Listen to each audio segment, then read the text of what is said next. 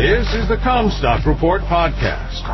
We are strong advocates for the American family farm and your top source for the agriculture markets. And now, here's your host, David Kruse. This is David Kruse with the Commstock Report. September 6, 2010 was a very bad day for us. We have been to Lahaina on Maui and can relate somewhat to the recent wildfire catastrophe. Most people cannot fathom how quickly a wildfire can spread and neither could the people living there. Many people incorrectly assume that they can outrun it. There were reports of the fire jumping at roughly one mile per minute. And an Olympic runner could not do that on their best day.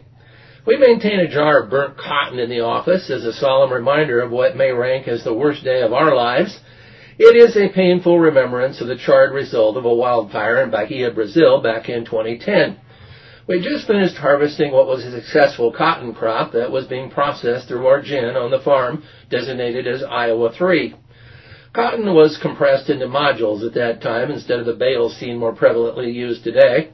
As is standard procedure, some modules were still in the fields where they were made, but many had been assembled into a large group of modules in close proximity to the gin site, so it would be handy to move into the gin. Cotton that had been gin was stacked into units of bales covered by protective tarps outside in the yard near the gin and water tower.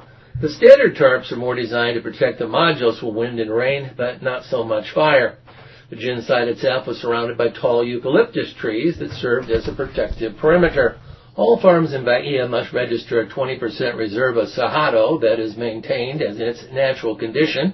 Cerrado is grass, brush, and small trees which acts as a wildlife refuge.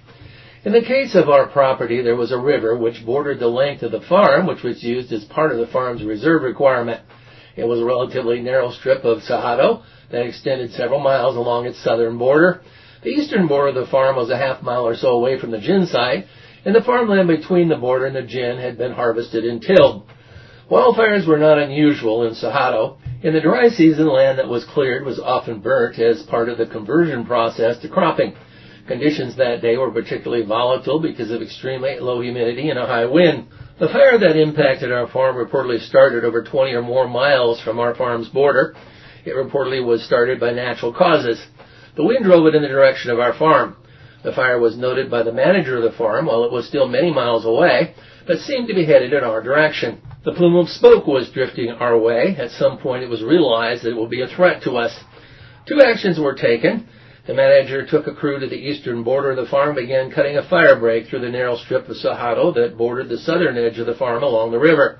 Payloaders and heavy tillage equipment attempted to clear a fire break, when the fire reached the eastern border, it began to funnel down that narrow strip of River Cerrado, burning toward the farmstead. The wind was relentless and embers of the fire were blown into the sky. The crew realized that the initial fire break would be jumped by the fire, so retreated to get ahead of it and began to cut a second fire break, becoming more desperate. The second thing that was done was to begin moving cotton modules away from the farmstead further away. As modules sat close to the surrounding gin site and a tilled field, it was originally thought that they were safe from fire as there was no physical connection on the ground. The wind, however, carried the fire at least a half mile or more in a matter of what was seconds, less than minutes, jumping the fire break. Before the crew could complete the second fire break, which was still more than a half mile away from the assembled cotton modules, they were aghast to look back and see that burning embers, driven by the wind and firestorm, had reached the cotton modules assembled outside of the farmstead and they were on fire. The crew had no choice but to immediately abandon the line of defense that they were building, retreat to fight the fire in the modules, then attempt a very desperate action to save the farmstead, gin, and gin cotton. Fighting the cotton module fire was futile, and gin cotton had oil seed still in it, which acts like a petroleum propellant that doesn't get extinguished by water, relentlessly burning until it is all consumed. The eucalyptus did act as a barrier to the fire entering the farmstead, but was only partial protection given the wind. Embers would get through, some reaching the tarps covering the gin cotton, and others ignited lint on the gin roof. Crews worked to extinguish each of these breakthroughs. It could have been worse as the tarps covering gin cotton waiting to be hauled out proved to be fire resistant. The primary fire continued to advance along the strip of cerrado along the river, getting ever more closely to the building site itself. It was like it was following a fuse to our fuel tanks. Our crews and their resources had been exhausted. What inevitably saved the farmstead was that the wind began to die down later that day. Had it not, it would have looked like Front Street in Lahaina, Maui. You've been listening to the Commstock Report. For more information on marketing opportunities, contact us at commstock.com or call 712-227-1110. For a more complete version of the Commstock Report with hedging strategies and trade recommendations, subscribe on our website at Commstock.com or reach out to one of our risk management specialists about how we can help you protect your profits.